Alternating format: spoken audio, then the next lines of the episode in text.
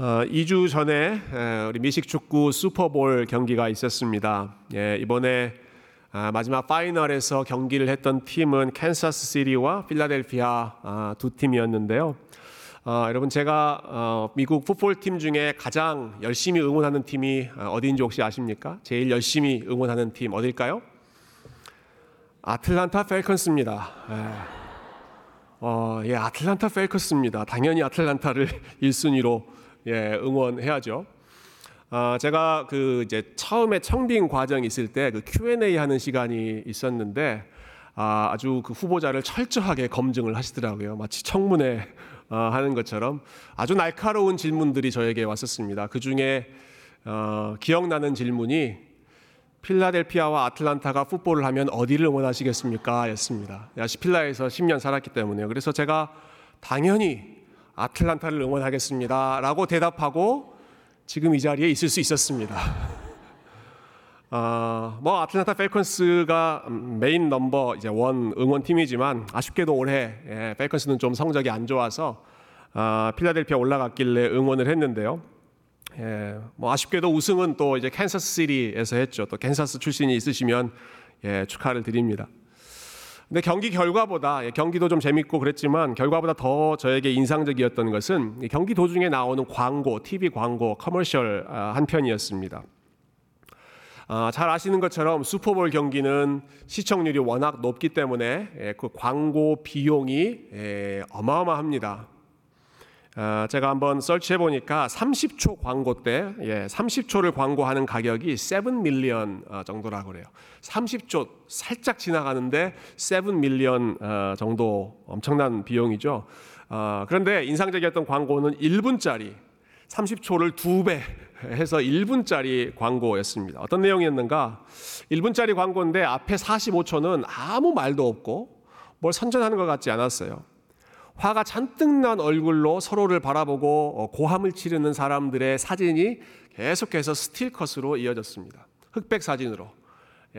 흑인이 백인에게 막 소리를 지르고 백인이 흑인에게 소리를 지르고 하는 그러한 고함치는 장면, 싸우는 장면이 계속 45초 동안 이어졌습니다. 그리고 잠깐 정적이 흐르고 마지막 결론으로 나오는 문장이 우리가 미워하는 사람들을 예수님은 사랑하십니다. 이 문장이었습니다. 우리가 미워하는 그 사람들도 예수님이 사랑하십니다. 이 광고의 제목이 Love Your Enemies, 원수를 사랑하라는 광고, 기독교 광고가 나오더라고요. 인상적이어서 또 한 번 찾아봤습니다. 이 광고를 도대체 누가 만들었나 봤더니 한 기독교 단체에서 아주 펀드레이징을 열심히 해서 만들었는데 그 기관이 있는 곳이 캔자스더라고요. 그래서 좀 유치한 생각이지만 그래서 캔자스가 이겼나 잠깐 생각을 해봤습니다. 여러분, 왜 그런 광고가 슈퍼볼 중간에 나왔을까요? 우리가 살고 있는 지금 이 시대, 이 세상이 너무너무 서로 많이 싸우고 있다 보니까 정치적으로도 싸우고 경제적으로도 싸우고 또 종교적으로도 서로 아주 치열하게 싸우다 보니까 잠깐 좀 우리 숨 좀 돌리고 조금 캄다운하고 우리가 그토록 격렬하게 싸우는 사람들도 존귀한 사람들이다, 예수님이 사랑하는 사람이다 하는 것을 스스로에게 좀 리마인드 해보자 하는 것이죠. 예수님이 모든 사람들을 사랑하신다라는 이 기독교의 메시지는 치열하게 싸우고 있는 세상에도 당연히 필요하겠지만 무엇보다 이 메시지가 필요한 곳이 교회였습니다. 우리가 지금 살펴보고 있는 야고보서 말씀이 몇 주에 걸쳐서 계속해서 분쟁, 갈등, 비난 이러한 참 긴장되는 상황을 본문으로 다루고 있습니다. 제가 따져보니까 이 편지의 절반 이상이 싸움과 관련된, 분쟁과 관련된 내용인 것 같아요. 2장에서는 서로 차별하지 말라 그런 말씀이 있었죠. 3장에서는 혀의 위험성에 대해서 서로 비방하지 말라 하는 말씀이 있었고, 또 지난주에는 위로부터 난 지혜는 평강의 열매를 맺는다 하는 그런 가르침 같이 들었습니다. 그리고 오늘 이어지는 4장 말씀도 이 같은 주제를 이어서 다루고 있습니다. 함께 읽었지만 1절부터 3절 말씀을 다시 한번 읽어보겠습니다. 1절부터 3절입니다. 시작. 너희 중에 싸움이 어디로부터 다툼이 어디로부터 나느냐? 너희 지체 중에서 싸우는 정욕으로부터 나는 것이 아니냐? 너희는 욕심을 내어도 얻지 못하여 살인하며 시기하여도 능히 취하지 못함으로 다투고 싸우는도다. 너희가 얻지 못함은 구하지 아니하기 때문이요, 구하여도 받지 못함은 정욕으로 쓰려고 잘못 구하기 때문이라. 아멘. 예. 이 상황이 어떤 상황인지 한눈에 들어오죠. 계속해서 사람들이 싸우고 다툼이 있는데 그 원인이 어디 있는가? 너무 명백하게도 각자가 가지고 있는 욕심과 정욕이 모든 분쟁과 갈등의 원인이다라는 것입니다. 그러면서 심지어 하나님께 기도하며 구해도, 아무리 하나님께 열심히 구해도 정욕으로 자기 욕심으로 구하는 기도는 절대로 응답될 수가 없다. 이렇게 야고보가 가르치고 있죠. 3절에 나오는 내용, 우리가 기도할 때 응답되지 않는 기도는 우리의 욕심으로 드리는 기도다라고 하는 이 말씀이 항상 기도할 때마다 여러 가지 복잡한 생각을 하게 하는 말씀인 것 같아요. 그러면 내가 어떤 마음으로 기도해야 되지? 어떤 기도는 하나님께서 들으시고 어떤 기도는 안 들으시는 걸까? 이 기도는 내가 나의 정욕을 위해서 하는 기도일까? 아니면 하나님이 기뻐하시는 기도일까? 여러분 그런 고민 해보지 않으셨습니까? 예수님께서도 먼저 그의 나라와 그의 의를 구하라 말씀하셨기 때문에 그래, 내 욕심이 아니라 하나님의 나라를 구해야지, 이렇게 다짐하기도 하고, 또 오래 기도했던 내용들이 잘 응답이 안 되는 것 같으면 그 원인이 내가 욕심으로 구해서 그랬나? 그렇게 스스로를 돌아보기도 합니다. 물론 우리가 기도하는 동기가 참 하나님이 기뻐하시는 이타적이고 하나님 나라를 추구하는, 그러니까 나의 개인적인 것보다 참 하나님 나라를 위해서 더 많은 기도를 드려야 되는 것은 당연한 일이겠지만, 그러나 현실적으로 생각해 볼 때 저는 어느 누구가 아무런 개인적인 욕심 없이, 아무런 personal desire, 개인의 어떠한 정욕 없이, 본인의 기대감 없이 그렇게 100% 순수한 깨끗한 그런 기도를 드릴 수 있을까? 이것이 과연 그러한 개인적인 욕심에 대한 말씀일까 하는 질문을 좀 해보았습니다. 내가 좋은 학교를 가고 싶다는 마음, 하나님 좋은 학교에 진학할 수 있게 해주십시오라고 하는 기도, 혹은 우리 자녀들이 좋은 학교에 갈 수 있게 해주십시오, 아니면 제가 좋은 직장 또 좋은 비즈니스를 할 수 있게 해주십시오라고 하는 이러한 기도, 우리가 아팠을 때 하나님 제가 좀 잘 나았으면 좋겠습니다, 건강했으면 좋겠습니다 라고 하는 이런 기도가 과연 정욕을 위해서 구하는 기도일까? 이건 나의 욕심을 위해서 하는 기도니까 하나님 앞에 이건 기도하면 안 된다, 좀 그러한 좀 컴플렉스를 가지는 경우도 있는 것 같습니다. 그렇지만 저는 이 말씀을 그렇게 적용하기보다는 저는 이 본문의 문맥을 따라서 적용하는 것이 더 바람직하다고 생각합니다. 우리가 일반적으로 생각하는 것처럼 아무 욕심 없이 하나님이 기뻐하시는 정말로 순수한 그런 기도만 드려야겠다라고 했을 때에는 별로 드릴 수 있는 기도가 많지 않을 것 같아요. 여러분, 우리가 기도하는 것은 어린아이의 마음으로 하나님 앞에 드리는 것인데, 어린아이의 마음으로 드린다라고 하는 것은 이걸 부모님이 좋아하실까 안 좋아하실까 하는 것까지 다 따지고 요청하는 게 아니라 그냥 마음에 다급함이 있으면, 긴급한 게 있으면 솔직하게 아뢰는 겁니다. 솔직하게 부탁하고 도움을 요청하고 부모님께 그 상황을 알려드리는 것, 그게 아이들의 마음에 알맞는 솔직하고 순수한 기도가 아니겠습니까? 그 기도를 하나님이 응답하실지 응답하지 않으실지는 하나님께 맡겨놓고, 우리는 일단 우리의 다급한 상황을, 이게 내 욕심일지 하나님이 정말로 원하는 뜻일지 이미 기도의 결과까지 다 검증하려고 하기보다 우리의 마음 있는 그대로 하나님 앞에 쏟아놓고, 예수님도 그렇게 기도하셨죠. 예수님도 하나님 앞에서 아버지 저도 십자가 지고 싶지 않습니다, 이러한 그 솔직한 마음을 토해내셨던 것처럼 우리도 그 마음을 솔직하게 내려놓고 하나님께 마음껏 기도하고, 그리고 하나님께서 선한 길로 응답해 주실 것을 하나님의 손에 맡겨놓는 것이 어린아이의 기도라고 생각합니다. 그래서 여러분 머릿속에 고민하시면서 이게 하나님 기뻐하시는 기도일까 아닐까 고민하지 마시고 일단은 기도하고 일단은 부르짖고 일단은 하나님 앞에 매달리시는 그런 어린아이와 같은 믿음을 훈련하는 우리 귀한 성도님들 되시기를 주님의 이름으로 축원드립니다. 그러면 이 말씀은 어떻게 우리가 이해하는 게 좋을까요? 정욕을 위하여 구하는 기도. 저는 이 구절을 이해하는 키가 이 구절이 나오고 있는 맥락에서 살펴볼 필요가 있다고 생각합니다. 지금 사람들이 싸움과 분쟁 가운데 있습니다. 다툼과 시기 가운데 있습니다. 서로 싸우면서 서로가 자기가 원하는 것을 어떻게든 이루어내려고 가진 방법을 쓰고 있는 것입니다. 그 중에 한 가지가 심지어는 하나님 앞에 기도하면서까지 자기의 욕심과 자기의 정욕을 이루어내려고 하는 것이죠. 다툼의 상황 속에서, 분쟁의 상황 속에서 어떻게든 내가 이겨야 한다 하는 그 맥락에서 하나님 앞에 기도하는, 정욕으로 구하여도 하나님께서 그 기도는 들어주시지 않는다 하는 것입니다. 이와 비슷한 상황을 경험한 적이 있습니다. 제가 신학교 입학해서 처음 사역했던 교회가 이렇게 아파트 상가에서 모여서 예배드리는 아주 작은 교회였습니다. 몇십 명 아주 빽빽하게 모이는 아주 작은 그 상가 건물이었는데요. 거기서 주일학교, 이제 어린아이들 가르치는 주일학교 전도사로 처음 사역을 시작했습니다. 안타깝게도 이 교회는 분쟁이 있는 교회였습니다. 담임 목사님을 놓고 양쪽으로 갈라져 있는 그런 교회였습니다. 사역을 하면서 제일 괴로웠던 시간은 새벽 기도회 시간이었습니다. 말씀을 듣고 나서 기도하러 모여있는 사람들이 함께 모여서 기도하죠. 기도가 시작되면 그 예배당을 가운데를 기준으로 좌우로 나눠서 일종의 기도 전쟁이 펼쳐지기 시작합니다.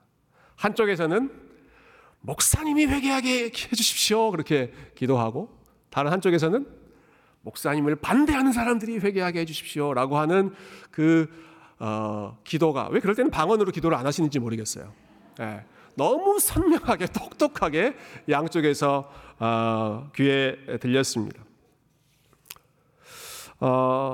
제가 처음에 이런 경험을 하게 되면서 아마 여러분 중에도 교회 분쟁 겪어보신 분들이 계시겠지만 다시는 정말 이런 일들 기억하고 싶지 않다, 이렇게 연루되고 싶지 않다, 내가 목회하는 교회는 가능하면 좀 이런 분쟁은 없도록 해야겠다 좀 다짐하는, 일종의 저에게는 좀 좋은 예방주사와 같은 사건이었습니다만은 오늘 이 본문을 보면서 그 상황이 다시 생각났습니다. 여러분, 이런 상황에서 목청껏 주님의 이름을 부르짖으며 기도하는 그러한 기도를 하나님은 어떻게 들으실까요? 지금 오늘 본문에 나오는 이 맥락에서 자신의 정욕을 위해서 하는 기도, 즉 나와 반대편에 있는 그 사람이 정신 차리고 회개하게 해달라고 간절히 부르짖는 그 기도를 하나님은 어떻게 들으실까? 이 맥락에서 나오는 욕심으로 구하는 기도, 자기 정욕을 위해서 구하는 기도는 바로 이와 같은 맥락에서 간절히 기도하고 있는 것이죠. 이런 기도는 하나님께서 들으실 수 없다 하는 것입니다. 다른 사람도 아닌 지금 야고보가 이런 이야기를 하고 있다는 게 무척 인상적이었습니다. 왜냐하면 야고보는 누구보다 기도를 강조하는 사람이기 때문이죠. 초대교회에서 가장 기도를 많이 강조하고 많이 기도했던 사람, 심지어는 그 별명이 낙타 무릎, 얼마나 무릎을 많이 꿇고 기도했는지 무릎이 다 닳아질 정도로 기도했던 바로 그 사람이, 그런데 이런 기도는, 자신의 정욕을 위해서 구하는 기도는 이러한 갈등 상황에서 상대방이 회개하게 해달라고 하는 그러한 기도는 하나님께서 들으실 수 있는 기도가 아니다라는 것이죠. 여러분, 이렇게 마음의 욕심을 품은 채로 그리고 계속 다툼과 갈등 속에 있는 그 공동체를 향해서, 그 성도들을 향해서 야고보는 본인이 할 수 있는 가장 강력한 경고의 메시지를 보냅니다. 4절 말씀 다시 제가 읽어보겠습니다. 가늠한 여인들아, 세상과 벗된 것이 하나님과 원수됨을 알지 못하느냐. 그런즉 누구든지 세상과 벗이 되고자 하는 자는 스스로 하나님과 원수되는 것이니라. 굉장히 강한 표현을 사용하고 있죠. 여러분 여기서 간음한 여인들아 라는 말은 이 자매님들에게, 여자 성도들에게 하는 말씀이 아니라 교회를 가리키는 말씀입니다. 행실이 나쁜 그러한 여성들을 가리키는 것이 아닙니다. 왜냐하면 교회가 하나님의 아내라고 하는 정체성을 가지고 있기 때문에, 하나님과 하나님의 백성들을 설명할 때 제일 대표적으로 나오는 것이 하나님은 우리의 남편이요 우리는 그분의 신부다라는 것이잖아요. 교회는 그리스도의 신부다, 순결한 신부로 살아가야 하는데 순결한 신부답게 살지 못하고 있는 그 모습을 향해서 너희들은 간음한 여인들이고 너희들은 세상과 벗대 있고 너희들은 지금 하나님과 원수된 삶을 살고 있다 지적하는 것입니다. 그런데 이렇게 간음한 여인들이라는 책망을 듣고 있는, 이러한 참 모욕적인 표현을 듣고 있는 사람들이 지금 무슨 잘못을 했길래 이런 이야기를 듣고 있습니까? 그들이 했던 것은 마치 이스라엘 백성들이 시내산에서 했던 것처럼 금송아지를 만들어서 그 앞에서 절하고 우상을 숭배하는 그러한 것이 아니었습니다. 하나님 아닌 다른 신 앞에서 절하고 예배하고 그러한 것을 지금 이런 사람들이 했던 것이 아닙니다. 혹은 하나님은 더 이상 계시지 않는다라고 하나님의 존재를 부인해버리면서 믿음을 떠나버린, 교회를 떠나버리고 교회 바깥에서 살고 있는 그들을 향해서 하는 말씀도 아닙니다. 여러분 이 말씀은 지금 교회를 향해서, 야고보가 흩어져 있는 12지파 믿음의 형제 자매들이라고 불렀던 그 사람들을 향해서 들려주고 있는 호소이죠. 여전히 예배하는 날이 되면 같이 모여서 예배를 드리고, 여전히 그 가운데 말씀을 가르치는 선생들도 있고 선생이 가르치는 그 말을 듣기도 하고 배우기도 하고 서로 이야기도 나누고 있는 그러한 상황 속에서 스스로는 믿음이 있다고 자부하지만 그 안에서 누군가를 차별하고 누군가에 대해 악한 말을 퍼뜨리고 여전히 시기와 다툼이 공존하고 있는, 남아있는 그러한 공동체. 그리스도의 신부라고 하는 교회의 이름은 가지고 있으면서도 그 공동체를 이루고 있는 지체들을 향해서 사랑하는 마음이 아니라 서로를 못마땅하게 여기고 서로에 대해서 비난하고 그들을 깔보는, 존귀한 형제로 대하지 못하고 있는 나뉘어진 마음, 분쟁하고 있는 그러한 사람들을 향해서 여러분은 지금 간음한 여인들과 같습니다. 하나님이 가장 사랑하시는 그 교회를, 그 교회 안에서 사랑을 나누지 못하는 이 모습은 세상과 벗된 모습, 하나님과 원수된 모습입니다. 믿음을 부인한, 믿음을 떠난 사람들이 아니라 믿음을 고백하면서도 사랑을 행하고 있지 못하는 사람들이죠. 이들을 안타깝게 여기면서 야고보는 그래서 우리가 해야 할 일이 바로 이것이라고 호소합니다. 이 문제에 대한 해결책을 마지막 말씀에서 제시하고 있는데요, 여러분 8절부터 10절에 있는 말씀 우리 한 번 더 같이 읽어보도록 하겠습니다. 8절부터 10절 말씀입니다. 시작. 하나님을 가까이 하라, 그리하면 너희를 가까이 하시리라. 죄인들아 손을 깨끗이 하라, 두 마음을 품은 자들아 마음을 성결하게 하라. 슬퍼하며 애통하며 울지어다, 너희 웃음을 애통으로 너희 즐거움을 근심으로 바꿀지어다. 주 앞에서 낮추라, 그리하면 주께서 너희를 높이시리라. 아멘. 여러 사람들 간의 관계의 문제가 있는 이 상황 속에서 야고보는 이 문제의 핵심은 여러분들 사이의 관계가 아니라 하나님과의 관계입니다 라고 지적하고 있습니다. 여러분들 지금 서로 싸우고 있고 거리가 멀어졌기 때문에 서로 좀 가까이 친하게 지내십시오 이렇게 이야기하지 않습니다. 너희는 하나님을 가까이 하라. 하나님을 가까이 하라. 하나님이 어떤 분이신지를 다시 한번 기억하라는 것이죠. 하나님을 가까이 하되 마치 정욕으로, 욕심으로 기도하는 것처럼 하나님을 내 편으로 어떻게든 끌어들여서 이 싸움에서, 이 분쟁에서 나를 이기도록 만드는 그러한 나의 도구로 하나님을 가까이 하는 것이 아니라 하나님을 가까이 하되 그분 앞에서 너 자신을 낮추라. 너를 낮추라. 하나님은 겸손한 자를 기뻐하시고 교만한 자를 미워하시기 때문에 하나님께 더 가까이 나아가서 그분 앞에서 너희를 낮추라 하는 것이죠. 방금 읽은 이 8절부터 10절에 여러 가지 명령이 나오죠. 손을 깨끗이 하라, 마음을 성결하게 하라, 그리고 슬퍼하라, 애통하라, 울어라, 웃지 말고 울어라, 애통하라, 즐거움을 근심으로 바꿔라, 그렇게 하면서 주 앞에서 너를 낮추어라. 이 모든 명령을 한마디로 한다면 하나님 앞에서 겸손히 회개하라 하는 것입니다. 겸손히 하나님 앞에서 나 자신을 낮추며 회개하라, 애통하며 이 상황을 안타까워하며, 그리고 이 상황 속에서 내가 가지고 있는 교만한 마음을 안타깝게 생각하면서 너의 교만과 너의 욕심을 하나님 앞에서 낮추라. 이것이 이 모든 상황에서 야고보가 문제의 해결책으로 제시해주는 하나님의 지혜였습니다.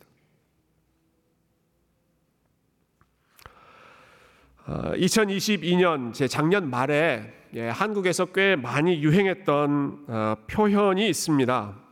요즘에 한국 사람들이 그 말을 줄여서 사용하는 것 유행이잖아요. 여러분 혹시 중꺽마라고 하는 말을 아십니까? 중꺽마 아십니까? 아시는 분들? 이게 그 예배 시간이 여러 개 있으니까 참 재밌는 것 같아요. 1부 때는 아무도 모르셨고 2부 때는 좀 더 많이 아셨고 3부 때는 분위기가 중꺽마 훨씬 더 많이 아시는 것 같아요. 중꺽마 그 말 줄인 건데, 중요한 것은 꺾이지 않는 마음이다. 이걸 줄여서 중꺽마라고 했습니다. 근데 이게 굉장히 인기를 많이 끌었어요. 처음에는 어떤 한 프로게이머가 자기가 불리한 상황에서도 끝까지 포기하지 않고 게임을 이겼다 해서 중꺽마라고 하는 말이 유행됐고, 특히 그 월드컵 경기하면서 우리가 마지막 포르투갈하고 경기할 때 1-0으로 지다가 마지막에 2-1로 역전해서 16강 진출하지 않았습니까? 그때 막 태극기에 중요한 것은 꺾이지 않는 마음, 이렇게 해서 중꺽마, 많은 사람들이 그들의 입에서 회자되었습니다. 어떤 목표 앞에서 아무리 중간에 어려운 일이 있어도 꺾이지 않고 포기하지 않고 끝까지 지켜내는 것, 굉장히 중요한 마음이죠. 그러한 차원에서 저는 중요한 것은 꺾이지 않는 마음이다 하는 것이 우리에게 큰 힘이 되는 메시지라고 생각합니다. 그러나 동시에 오늘 말씀과 연결해서 저는 신앙생활에 있어서는 중요한 것은 꺾이지 않아야 하는 마음도 있지만, 또 다른 측면에서 중요한 것은 꺾이는 마음, 우리가 세상 앞에서는 꺾이지 않아야 되고 여러 가지 문제와 어려움과 참 믿음의 흔들림 속에서는 우리의 마음이 꺾이지 않아야 하지만, 우리가 정말로 꺾여야 할 상황과 꺾여야 할 대상이 있습니다. 하나님 앞에서는 언제나 우리의 마음이 꺾여야 하고, 말씀 앞에서는 아무리 그 말씀이 익숙하고 친숙한 그런 말씀이라고 하더라도 그 말씀 앞에 꺾이고, 그리고 내가 섬겨야 하는 그러한 사람들, 관계 속에서, 공동체 속에서는 나의 마음을 꺾는 것이 하나님께서 우리에게 가르쳐 주시는 참된 지혜로운, 정말로 믿음으로 충만한 아름다운 성도의 삶인 줄로 믿습니다. 지난주 목요일 새벽 기도회를 드릴 때 제가 참 은혜를 많이 받은 말씀이 있습니다. 그날 우리 EM을 섬기시는 존 목사님이 설교를 하셨는데, 사울 왕이 여러 가지 문제로 고통받고 있는 그런 상황이었습니다. 사울 왕의 문제, 그 문제가 무엇인지를 존 목사님이 아주 차분차분 설교해 주셨는데, 여러분 겉으로 보면 사울이 여러 가지 문제가 있죠. 시기하는 문제, 혈기, 불같이 화를 내는 문제, 또 불안하고 조급해하는 그러한 문제, 편집증적인 그러한 문제, 여러 가지 심리적인 문제가 있었습니다. 그렇지만 그 모든 문제의 근원, 핵심은 하나님 앞에서 꺾이지 않는 그의 완고한 마음이었습니다. 안 목사님이 이것을 지적하시더라고요. 하나님 앞에 꺾이지 않는 그 마음, 사울 왕의 완고한, 끝까지 고집스러운 그 교만한 마음이 결국은 모든 문제의 핵심적인 근원이었다는 것이죠. 그러면서 우리에게 익숙한 말씀을 좀 인용하셨는데, 사람은 외모를 보지만 하나님은 중심을 보신다. 우리 일반적으로 이 말씀을 생각할 때는 그래, 겉으로 드러난 화려한 모습, 매력적인 모습에 현혹되면 안 되고 중심을 봐야 된다, 중심이 얼마나 제대로 잘 서 있는지 봐야 한다, 우리 이렇게 생각하잖아요. 그런데 우리의 문제와 관련해서도 우리가 겪고 있는 여러 가지 혼란스러운 그런 상황에 있어서도 사람은 외모를 보지만 하나님은 중심을 보신다 하는 이 말씀이 적용될 수 있습니다. 그리고 이 말씀을 적용하는 것이 무척 유익하다고 생각합니다. 사람은 외모를 보지만 겉에 무슨 지금 증상이 있는가, 뭐 때문에 싸우나, 어떤 가시돋친 말이 오고 가고 있는가, 어떤 감정적인 반응이 나오고 있는가, 그런 것에 우리는 솔깃하기 쉽지만, 그러나 하나님은 중심을 보신다. 문제의 중심이 무엇이겠습니까? 문제의 핵심이 어디에 있겠습니까? 하나님 앞에서 꺾이지 않는 나 자신의 고집과 나 자신의 완고함이, 그게 사울의 문제의 핵심이었고, 또 야고보가 이야기하고 있는 이 여러 가지 갈등과 문제 속에서 모든 것의 근원이 되고 있는 이슈이기 때문에, 그래서 야고보는 이 성도들을 향해서, 본인이 너무너무 사랑하는 그 성도들을 향해서 이것을 해결할 수 있는 방법은 우리 각자가 하나님 앞에서 우리의 마음을 꺾는 것입니다. 하나님 앞에 가까이 나아가 여러분의 마음을 낮추십시오.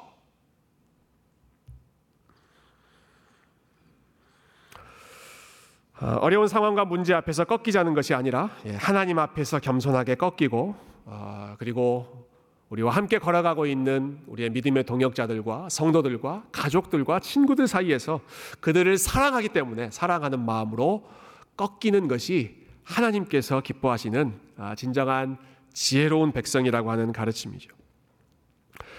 이것이 참 어렵고 안 되기 때문에, 너무나 잘 안 꺾이기 때문에 우리를 위해 주시는 선물, 도우미가 있습니다. 그것이 바로 우리 안에 거하시는 성령님이십니다. 5절과 6절 말씀 마지막으로 읽고 오늘 말씀 정리하겠습니다. 5절과 6절 같이 읽어볼까요? 시작!